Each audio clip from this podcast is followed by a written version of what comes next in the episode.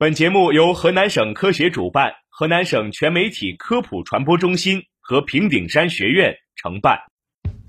生活多姿多彩，科学无处不在，在生活中感受科学的魅力，用科学创造更好的生活。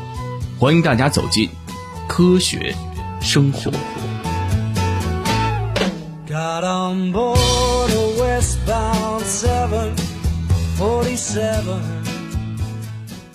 我是主持人仲志威。我是韩明。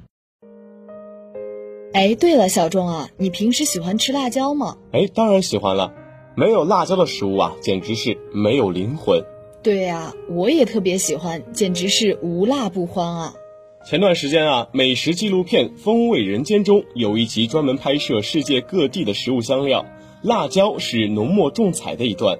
虽然辣椒传入中国的时间并不长，但是现在呀、却已经成为了中餐中最具代表性的风味之一。辣椒给人带来的特有风味是痛，一种令人愉悦的痛。这种痛啊，对于健康是好还是坏呢？世上的辣椒有千百种，辣度相差大。但是说到辣椒呢，人们的第一个问题无疑是有多辣。要谈有多辣，自然需要一个标准。那这到底是怎样一个标准呢？辣是辣椒素与人体中的辣椒素受体结合而产生的痛觉，有多辣自然也就取决于有多少辣椒素。现代分析设备可以精确地测出辣椒素的含量，也就是可以用它来比较辣椒的辣度。不过，辣椒素的含量数值虽然精确，但并不直观。而在一百年前，人们也没有办法测出辣椒素的含量。辣椒有多辣，也就只能把人作为仪器去测量。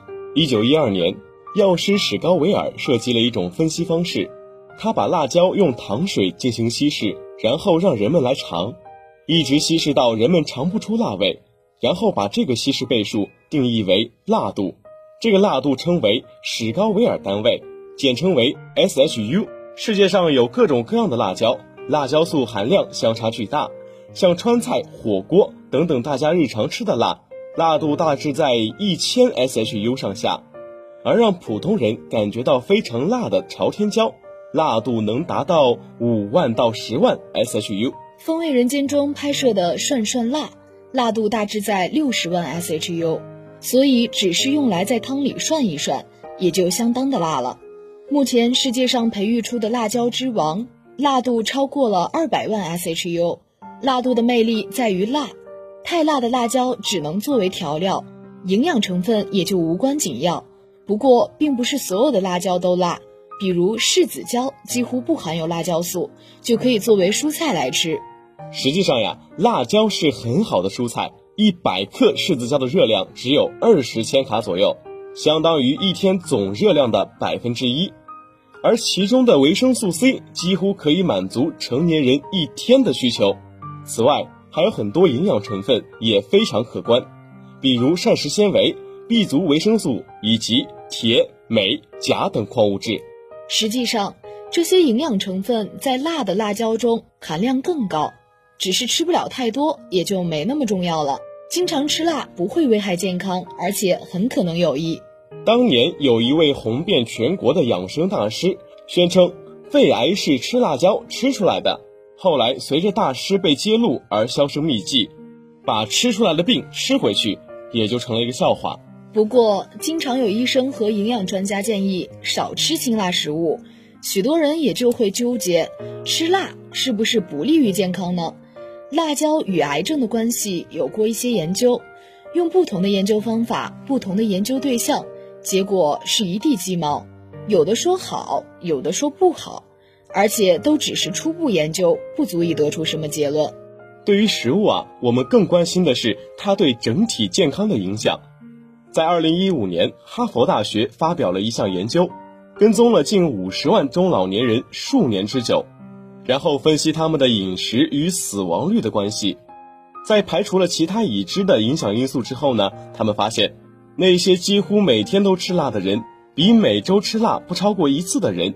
死亡几率低了百分之十四，而经常吃辣的人群中呢，死于癌症、心脏病和呼吸道疾病的比例要低一些。这是一项流行病学调查研究，证据等级并不算高。从这一项研究来说，可以认为经常吃辣不会危害健康，而且可能有益。但现在啊，很多人都会觉得吃辣会长痘，可能冤枉了辣椒。人们经常说吃辛辣油腻的食物会长青春痘，其实啊，这里是有很多的误区的。对，痘痘的产生啊，是由于皮肤毛囊被阻塞，阻塞的直接原因一般是皮脂腺的分泌物以及脱落的细胞、死去的细菌等。从目前的科学知识来看，皮脂腺分泌物阻塞毛囊源于体内激素水平变化、某些药物以及情绪压力。有些饮食会对长痘有一定的影响。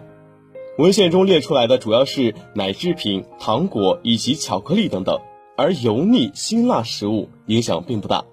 不过吃辣的食物之后容易出汗，长了痘的人会觉得更不舒服。如果再去挠，那么就可能加剧长痘。吃辣过度，愉悦就变成了痛。从生理上说，辣是一种痛觉，通常我们都不愿意承受痛。但是辣产生的痛却受到许多人的喜欢。这个悖论的科学解释啊，是辣椒素受体，也就是感知高温和痛觉的受体。辣椒素与受体相结合之后呢，激发受体产生神经信号，传递到大脑。大脑并不是区分哪种因素产生的信号，而是都会激发神经元分泌内啡肽。当痛觉过去，内啡肽的产生愉悦就占据了主导。不过，不同的人对于痛有不同的承受阈值。如果超过了自己的承受阈值，那么内啡肽带来的愉悦就不足以抵消痛觉，我们也就不会感觉到舒服了。承受阈值高的人，我们说是能吃辣；而承受阈值低的人就是不能吃辣。实际上，不能吃辣的人也能体验到吃辣的愉悦，只不过需要的辣度比能吃辣的人低而已。